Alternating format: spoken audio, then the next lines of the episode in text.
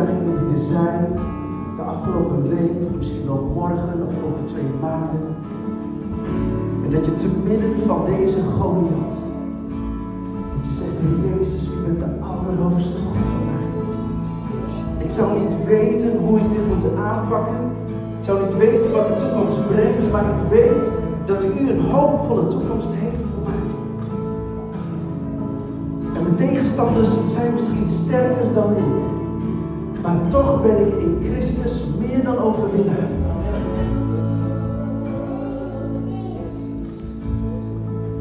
En dat we dat geloof mogen pakken deze morgen. Dat we gaan geloven dat het woord deze morgen tot jouw geest komt.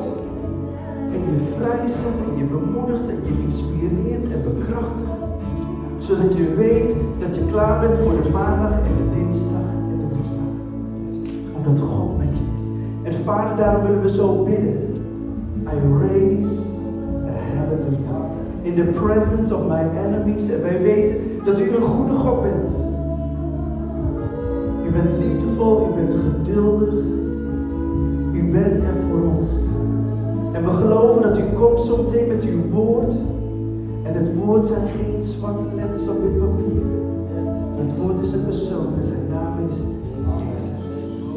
daarom zijn we hier niet zozeer voor onze emoties en onze gevoelens en onze problemen. Maar we zijn hier om Jezus te vieren. We zijn hier om te erkennen en te beleiden dat Hij de enige opgestane God is. Als ik opzie naar uw heiligheid, dan vervagen de dingen rondom mij. Omdat God er is. Vader, dank u wel voor uw woord. Dank u wel voor deze morgen. In Jezus' naam. En ieder zegt,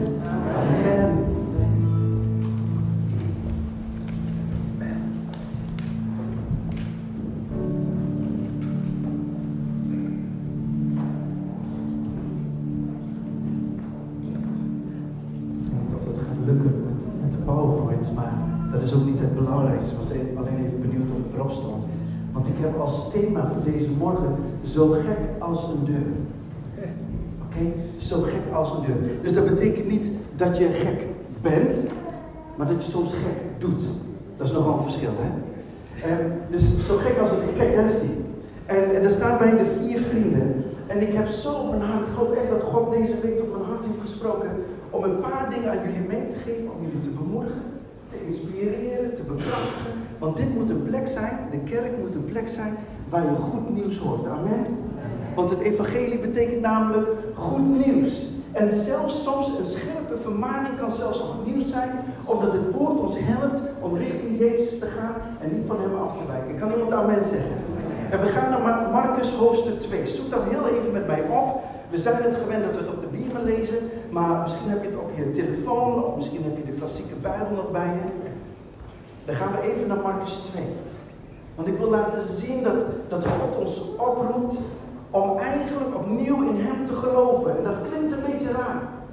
Maar ik heb het niet over het geloof om tot bekering te komen, maar te geloven dat wij dingen kunnen doen namens Hem. Dat misschien lijkt dat we zo gek als een deur zijn. En soms zijn we dat ook en soms doen we dat ook. Maar dat we dat doen omdat God het van ons vraagt. Weet je, sommigen van jullie, die hebben zelf al gemerkt dat soms de omgeving raar op jou reageert. Je hoeft je handen niet op te steken, maar dat geloof ik namelijk. Dat de, dankjewel. Dat de omgeving soms raar op je reageert, omdat ze niet goed begrijpen wat je doet. Maar er is iets wat God in je hart heeft geplant dat je wilt doen. Daardoor lijkt het zo raar. En soms zijn we dus, doen we zo gek als een deur. En er staat in Marcus hoofdstuk 2 vers 1, en ik lees vanuit de NBG-vertaling. En dat is de genezing van een verlamde. En er staat in, toen hij weder te Cafarnaum gekomen was, hoorde, hen, eh, hoorde men na enige dagen dat Jezus thuis was. En velen kwamen bijeen, zodat zelfs de ruimte bij de deur hem niet meer kon bevatten. En hij sprak het woord tot hem. En zij kwamen en brachten een verlamde tot hem, die door vier mannen gedragen werd. En daar zij deze niet tot hem konden brengen vanwege de scharen, namen zij de dakbedekking weg boven de plaats waar hij was.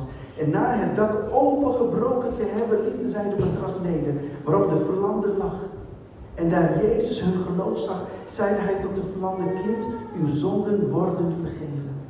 Nu waren daar enige van de schriftgeleerden gezeten en zij overlegden in hun harten. Wat spreekt deze al dus? Hij het God. Wie kan zonden vergeven dan God alleen? En Jezus doorzag terstond in zijn geest dat zij ouders in zichzelf overlegden en hij zeide tot hen, waarom overlegt gij deze dingen in uw harten? Wat is gemakkelijker? Tot de vlamde te zeggen, uw, zonen, uw zonden worden vergeven? Of te zeggen, sta op en neem uw matras en wandel. Maar, opdat gij moogt weten dat de Zoon des Mensen macht heeft op aarde zonden te vergeven, zeide hij tot de vlamde, dat u zegt, ik sta op, neem uw matras op en ga naar uw huis. En hij stond op, nam terstond zijn matras op en ging voor aller oog naar buiten, zodat zij allen ontzet waren en God verheerlijkten, zeggende, zoiets hebben wij nog nooit gezien.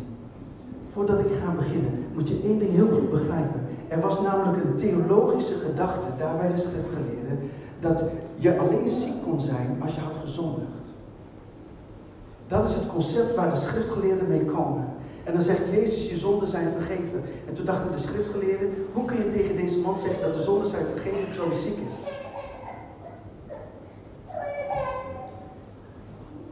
Dus er zat een verband. Er is een kausaal verband, zoals ze dat noemen. Er is een oorzaak en een gevolg dat deze schriftgeleerden niet konden geloven dat wat Jezus zei dat dat klopt. En soms zitten wij ook in zo'n situatie dat wij denken dat sommige situaties in ons leven plaatsvinden om wat wij misschien hebben gedaan. Maar we hebben net gehoord dat het karakter van God is liefdevol. Amen. En alles wat we hebben gedaan, dat is geslagen aan het kruis. Daardoor gaan we straks avondmaal vieren. Het bloed van Jezus heeft jou gereinigd van elke zonde, elke overtreding en elke ongerechtigheid. Iemand moet amen zeggen. En daardoor zijn wij vrij. En daarom wil ik tegen je zeggen, jouw geloof in, in God verbindt jou met de kracht van God. Jouw geloof in God verbindt jou met zijn kracht. Heb je veel geloof nodig? De Bijbel zegt een mosterdzaadje is groot genoeg. Dus iedereen kan erbij. Iedereen kan erbij. En sterker nog, zelfs als je dat geloof niet hebt, dan is het fijn om vier vrienden te hebben die jou brengen naar een plek waar de kracht van God is. En dat is Jezus zelf. Amen. Dus ik, ik geloof dat het goed is dat we een paar dingen zien. Als we het vertalen naar vandaag de dag, dan zijn er genoeg redenen om jouw verlamde situatie niet bij God te brengen. Dus we hebben het hier over een verlamde, maar neem een situatie waardoor je verlamt. Neem een situatie die te zwaar is voor jou. Neem een situatie die te moeilijk is. Als je zo'n situatie hebt, dan is dat die verlamde man. En waarom gaan we soms daarmee niet naar Jezus? Om de simpele reden, omdat we verlamd zijn. Amen. Om de simpele reden omdat we verlamd zijn. Dat doet iets met onze mindset, hoe we denken. Dat doet iets met onze activiteit. Sterker nog, we worden passief omdat we verlamd zijn.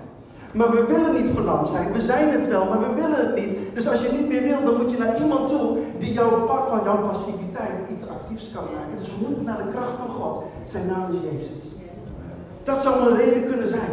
Er is misschien nog een reden. De Bijbel zegt dat er geen ruimte was bij de deur. Dat betekent het was te vol. Ken je dat? Dat je ergens komt en het is daar te druk dat je denkt, ah laat maar zitten. Ja? Dat het te druk is. En soms kan het ook zo zijn in ons geestelijk leven, in ons natuurlijk leven, dat je weet dat je ergens naartoe moet, maar dat je denkt, ach laat maar zitten, laat de anderen maar. Of, ach weet je, ik ga nog niet in de rij staan. Ze zitten niet op mij te wachten. Ken je dat? Dat heel gewoon zielig doen met jezelf. Ken je dat? Nee, jullie kennen dat niet, hè? maar waar het om gaat, is dat we soms door drukte, misschien wel drukte van het leven, drukte van je natuurlijke agenda, dat we geen tijd hebben om bij de kracht van God te komen daar waar Jezus is. Dat zou een reden kunnen zijn. Misschien zou een reden kunnen zijn dat je denkt, ja, het is hartstikke mooi deze vier mannen, maar die bedachten op een gegeven moment dat ze via het dak naar Jezus zouden gaan. Maar ja, zo creatief ben ik niet. Want als ik ga bidden, dan weet ik niet of God wel echt tot mij gaat spreken en ik krijg nooit van die mooie creatieve ingevingen.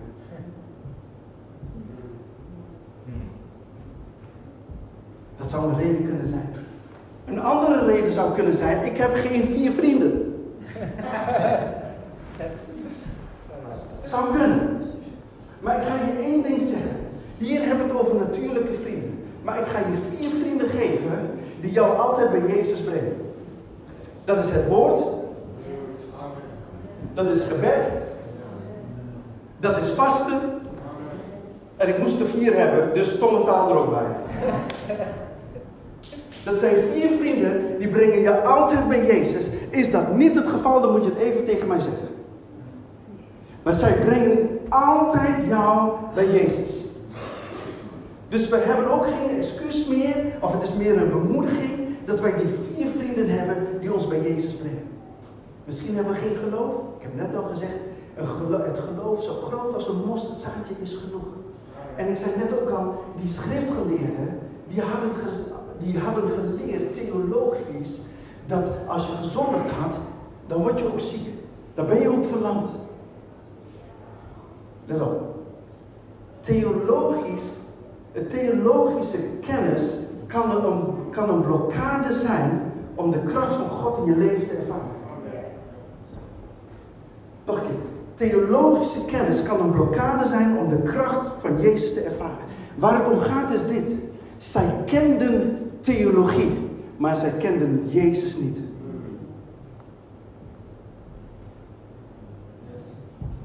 Dat kan in ons leven zijn, hè? Dat we gewoon niet geloven dat God iets kan doen in jouw leven omdat je verlamd bent. Maar ik zou zeggen, geloof alles. Alles is mogelijk. Voor wie? Voor wie gelooft. Hier wordt niet in eerste instantie gesproken over je omstandigheden, ook niet over je capaciteiten, niet over je roeping, niet over je gaven, over je talenten, en of, nou, of je in diepe dalen zit of hoge toppen. De Bijbel zegt alleen alles is mogelijk voor wie gelooft. Er staat niet eens van alles is mogelijk voor degene die je theologische kennis heeft en het elke dag goed toepast. Dat staat er niet. Het gaat om geloof.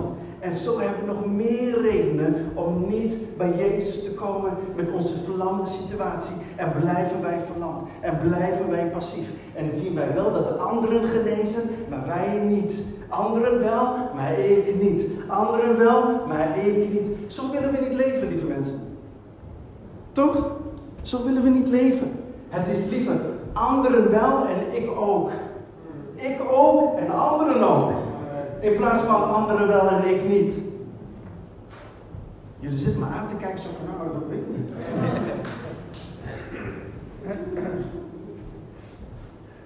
Dan zien we het volgende. De ruimte bij de deur kon geen mensen meer bevatten. Ik wil jullie laten zien, ik wil jullie meenemen, eigenlijk, en dat is een interpretatie nogmaals, in de hoofden van deze vier mannen.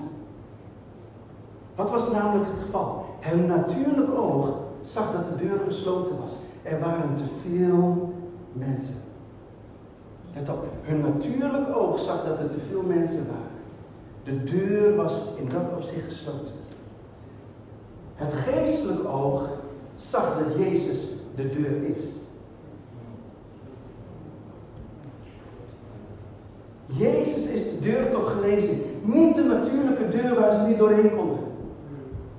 Niet de deur tot genezing. Jezus is de deur tot genezing. In Johannes 10, vers 7 staat: Jezus zeide dan nogmaals: Voorwaar, voorwaar, ik zeg u, ik ben de deur der schapen. Jouw natuurlijke omstandigheden bepalen niet jouw genezing. Als je een natuurlijke deur nodig hebt, dan heb je niet de deur tot genezing. Je moet eerst gaan ontdekken dat Jezus de deur is tot jouw genezing. Hij is die deur. Het tweede, het natuurlijke oog kon Jezus vanwege de menigte niet zien. Dus je moet je voorstellen, ik weet niet hoe zwaar die man woog, hè, die verlamde, maar je weet, die werken dan niet mee. Dus je moet gewoon echt letterlijk, netto, netto, dat hele gewicht dragen. Maar ze zagen Jezus niet. Want ze konden hem niet zien, want ze konden al niet door de deur. De Bijbel zegt dat het helemaal vol zat. En Jezus zal er ergens in het midden van de kamer hebben gezeten. Maar in ieder geval genoeg mensen en genoeg muren om Jezus heen om hem niet te kunnen zien. Dus het natuurlijke oog zag Jezus niet. Het geestelijke oog was alleen gericht op Jezus. Amen. Dus in het natuurlijke kun je misschien niet zien dat Jezus in jouw leven is, maar jouw geestelijke oog moet constant gericht zijn op Jezus. De Bijbel zegt in Hebreeën 12, vers 2: Laat ons oog daarbij alleen gericht zijn op Jezus, niet op natuurlijke deuren. En niet alleen op wat we kunnen zien. Want dat wat we kunnen zien en wat door mensen is gemaakt, daar kun je op leunen, maar de uitkomst is dat je teleurgesteld wordt. Daarom, deze vier mannen, die konden misschien Jezus niet zien met hun natuurlijke oog, maar hun oog was gericht op Jezus. Want ze wisten één ding, als we deze verlamde man willen genezen, moeten we in de buurt komen van de kracht van God. Een derde punt. Het natuurlijke oog zag een trap. En het kostte moeite om de verlamde naar boven te tillen. Moet je je voorstellen, ik zei net al, hè, netto netto, moet je hem dragen. Vervolgens moet je die trap op. Wij lezen even heel makkelijk en zij gingen de trap op. Maar het leven ziet er anders uit als jij iemand de trap op moet tillen die verlamd is. Misschien kan het voetballen als, uh, voelen. Zeg ik voetballen? Ja. Misschien, kan het, misschien kan het voelen als je, alsof je een wasmachine alleen naar beneden moet tillen. Maar waar het om gaat, is dit. Om dan ook nog met een verlande de trap op te gaan is too. Ik wil best wel wat doen met deze verlande. Ik wil best wel gewoon barmhartigheid tonen. Ik wil best wel met hem naar de kracht van Jezus. Maar om nou ook nog een trap op te lopen is too. Dat is wat het natuurlijk oog zou kunnen zien. Het geestelijk oog was bereid om offers te brengen. Het geestelijk oog was bereid om offers te brengen. Op het moment dat je je vriend vasten gaat toepassen, breng een offer. En dat we bereid zijn om offers te brengen. Op het moment dat je bereid bent om in jouw, in jouw agenda tijd te maken voor het woord. Dat is een offer. Want misschien doe je liever wat anders. En misschien zijn er heel veel to-do's. Maar wil je in die kracht van God komen, moeten we een geestelijk offer brengen. En moeten we die trap op met onze verlamde situatie. Om te beseffen dat we zijn op weg naar Jezus. En naar Jezus alleen, want mijn oog is alleen op Hem gericht. En ik weet dat alleen bij Hem is de kracht om te genezen. De Bijbel zegt in Hebreeën 12 vers 2. Uh, eh, ja, hoofdstuk 12 vers 2. Dat om de vreugde welke voor hem lag heeft Jezus het kruis op zich genomen. Hij moest het overbrengen, maar hij zag de vreugde achter het kruis. Op het moment dat wij de vreugde achter het kruis niet meer zien op maandag, dinsdag, woensdag, donderdag, vrijdag, zaterdag, is de week al voorbij en we hebben Jezus nog steeds niet gezien.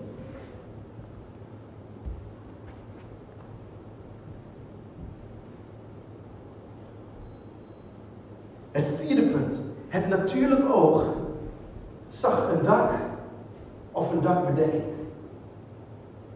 Wat bedoel ik daarmee? Je gaat naar boven omdat de deur geblokkeerd is. Je gaat vervolgens naar boven en daar is geen deur. Alle moeite voor niks. Waarom zou ik gaan bidden? Waarom zou ik gaan vasten? Waarom zou ik echt weer gewoon tot God gaan als daarboven geen deur is? Waarom? Heeft toch geen zin? Toch? Want soms verwachten wij boven hetzelfde als beneden. Maar God brengt je soms naar boven om dingen te laten zien die je nog niet hebt gezien. Het natuurlijke oog zag dus een dak. Het geestelijke oog zag een opening. Die was er nog niet, maar hadden we wel gezien. En dat is als wij naar boven gaan om God te zoeken en met God zijn en in Christus zijn, dan zie je dingen die er nog niet zijn. Er was een dak, er was geen deur. Maar ze waren ook niet op zoek naar een deur, ze waren op zoek naar een opening. Met andere woorden, je hebt niet altijd een deur nodig om tot Jezus te komen. Een, een dak met een gat erin is ook goed. Come on. Toch? Maar soms zijn we zo klassiek op zoek naar oplossingen die passen in onze mindset. Maar als je naar boven gaat en in Christus bent, zie je dingen die anderen niet zien. En kom je misschien geen deur tegen, maar je hebt ook geen deur nodig. Je hebt een doorbraak nodig. Je hebt een doorbraak in de geest nodig. Je hebt een doorbraak nodig om dan maar van boven naar beneden als het niet van beneden naar boven kan. Maar niets en niemand houdt me meer tegen. En dat is wat dat geestelijke oog doet. Maar we zijn al vaak op zoek naar de klassieke oplossingen in de vorm van een deur. Terwijl God zegt, je hebt niet per definitie een deur nodig. Ik ben de deur. Het enige wat je nodig hebt is een doorbraak. Dat is wat je nodig hebt. In Micha 2 vers 13, er staat letterlijk, de doorbreker trekt voor hen op. En de doorbreker met een hoofdletter D, dat staat in de herziende statenvertaling. Met andere woorden, God wil de doorbreker voor jou zijn. Je hoeft niet zelf de doorbraak te veroorzaken. Hij doet dat voor jou. Kan iemand amen zeggen?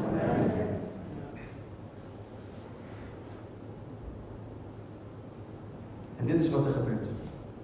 Ja, kan wel zijn, maar niet voor mij. Dit is wat er gebeurt in onze harten. Dit is precies hetzelfde wat gebeurde met die schriftgeleerden en Jezus. En de Bijbel zegt, en terstond doorzag Jezus in zijn geest wat er in hun harten speelde. En ook nu gebeurt dat. De Heilige Geest weet precies wat er in je hart gebeurt. Weet je, de Bijbel zegt dit. In Hebreeën staat dat het woord is scherper dan enig tweesnijdend zwaard dat van één scheidt geest en ziel. Het woord van God brengt orde. Dit is geest, dit is ziel. Dan zegt de Bijbel, en het kan ook van één scheiden, benen en merg. Dat is precisiewerk. Als je benen en merg van elkaar wilt scheiden, dat is precisiewerk. Maar Gods woord kan dat. En dan zegt hij dit. En dan zegt Hebreeën, en het schrift overleggingen en gedachten des harten. Dat gebeurde bij de schriftgeleerden. Het woord zelf, Jezus, begon tegelijk een gedachten te schiften. En zegt, waarom overlegging in je hart? Toen God begon te profiteren over Abraham, dat hij een zoon zou hebben, Sarah lachte bij de ingang van de tent. En dit is wat God zegt, waarom lach je? En Sarah zegt, ik lachte niet. God zegt, je lachte wel. Het woord weet precies wat je denkt. Je kunt niet meer verstoppen. Wat moet je dan doen? Soms moet je zo gek zijn als een deur. Je moet soms doen zo gek als een deur. Omdat, waarom zou je de, de, het dak openbreken? Want dan moet je zeker weten dat er wel iets ging gebeuren. Want ik weet niet of ze de verzekering hadden geregeld, maar het dak was toch echt wel kapot. En ik weet niet van wie dat huis was. Maar dat regelen we later. En soms moet je durven, ik zou bijna willen zeggen, dat je zonder verzekering, zonder zekerheid in het natuurlijke, zonder zekerheid in het natuurlijke, dat je dingen doet omdat je weet, als ik door het dak heen ga, dan kom ik bij mijn zekerheid en zijn naam is Jezus. De Bijbel zegt dat Jezus zag hun geloof. En dit is eigenlijk wat ik heb opgeschreven. opgeschreven. De vier mannen zagen in geloof dat Jezus de verlamde zou genezen. Toen zij bij Jezus waren, zag Jezus hun geloof en genas de verlamde. Zij zagen al in geloof en daardoor acteerden ze ook omdat Jacobus zegt geloof zonder werken is, is dood. Maar deze vier mannen, zij werkten vanuit geloof. Zij geloofden dat Jezus deze verlamde zou genezen. Dan komen ze bij Jezus en er staat niet en Jezus zag de verlamde. Met andere woorden, God is niet in eerste instantie op zoek naar jouw situatie die verlamd is. God is op zoek of je geloof hebt in jouw verlamde situatie. Jezus keek niet naar de verlamde. De Bijbel zegt dat Jezus zag hun geloof en keek toen naar de verlamde en sprak. Wat wil je daarmee zeggen, dan? Ik geloof dat als wij hier op aarde beginnen te geloven dat God bij machten is om te doen, dat de hemel begint te spreken. Want mijn geloof verbindt mij met de kracht van God. En soms denken we dat, dat Jezus wil, alleen maar wil genezen, want u ziet toch dat ik verlamd ben. De Bijbel zegt, Jezus zag me En ik geloof dat we in onze verlamde situatie, dat is het mooiste. Als je verlamd bent, kun je nog wel geloven, want je hebt daar bijna, je hebt daar bijna geen beweging voor nodig. Gewoon op de plek waar je nu zit, in de situatie waarin je nu zit. Hoef je alleen maar te geloven. Hoe komt het geloof in onze harten? De Bijbel zegt in het boek Romeinen dat geloof komt door het horen en het horen van het woord van Christus. Dus niet via Facebook en Instagram en ook niet via nu.nl, daar krijg je geen geloof van. Daar krijg je informatie van. Maar geen geloof. De Bijbel zegt er is maar één manier om geloof te ontvangen en dat is door het horen van het woord. En wat Jezus daar deed, hij predikte. Hij predikte en onderwijs, onderwees in dat huis. En dit is zo'n mooi beeld van de gemeente. We hebben onderwijs over Jezus nodig in het huis. En de Bijbel zegt toen de verlamde was genezen, ging de verlamde het huis uit en iedereen was buiten zin. Met andere woorden, dat in het huis van God moeten we een rema ontvangen van wie God is, van zijn karakter, van zijn goedheid, van zijn trouw en van zijn kracht. En dat we daarmee worden bekrachtigd en dat hier een wonder mag gebeuren wat een getuigenis is naar buiten. En iedereen is buiten zichzelf. Maar zijn we daar dan wel? Nee. Dus wat doe jij dan? God net zo lang achterna gaan totdat het gebeurt. Het feit dat het vandaag niet gebeurt, betekent niet dat ik morgen niet meer hem achterna ga. Het, vandaag, het feit dat het vandaag niet gebeurt, betekent dat ik morgen een nieuwe kans heb.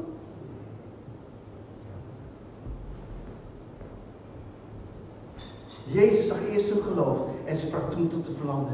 Jouw geloof op aarde doet de hemel spreken. En we hebben het weer nodig. Dat de mensen de kracht van God weer zien. Amen.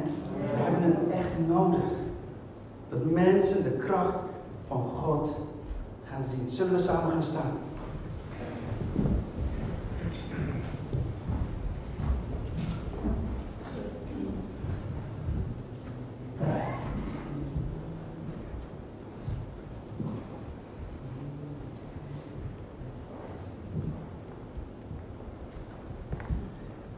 En ook hier in Winterswijk, in onze eigen gemeente, zijn er genoeg situaties die verlamd zijn. Situaties die we weten, situaties die we niet weten. Misschien zijn er verlamde situaties in je hart die je nog nooit met iemand hebt gedeeld.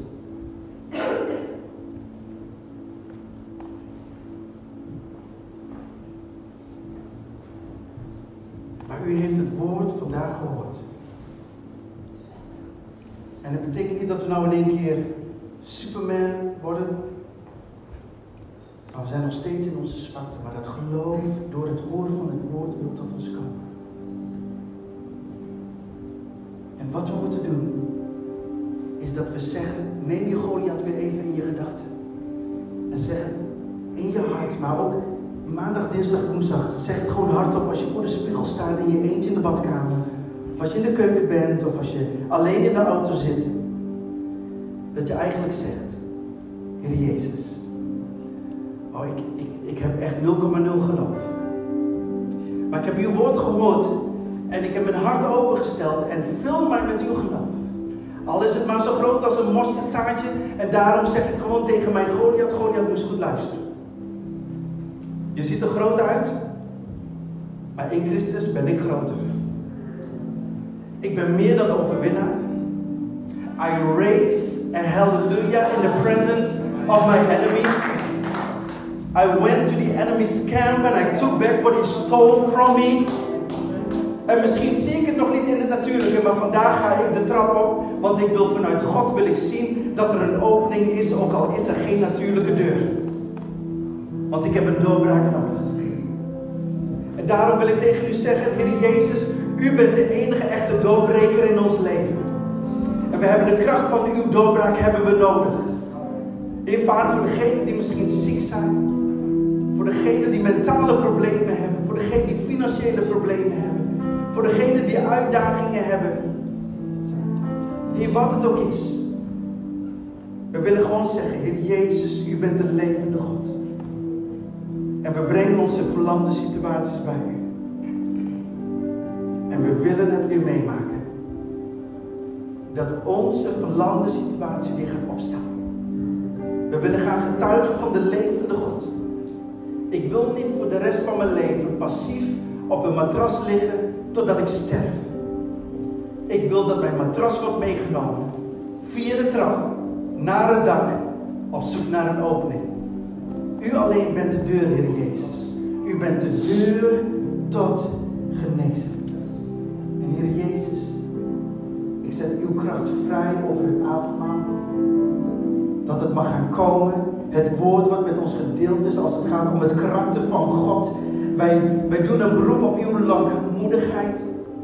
Wij doen een beroep op uw liefde. Een beroep op uw genade. En dat vandaag spontaan genezingen uitbreken. Dat vandaag spontaan door uw kracht doorbraken komen. Dat in de komende dagen er getuigenissen zijn die bij Life Winterswijk komen of ergens anders. Die beginnen te getuigen dat ze uit de doden zijn opgestaan.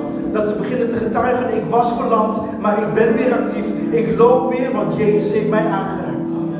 Tot de eer en glorie van uw naam. Heilige Geest, we hebben uw kracht nodig.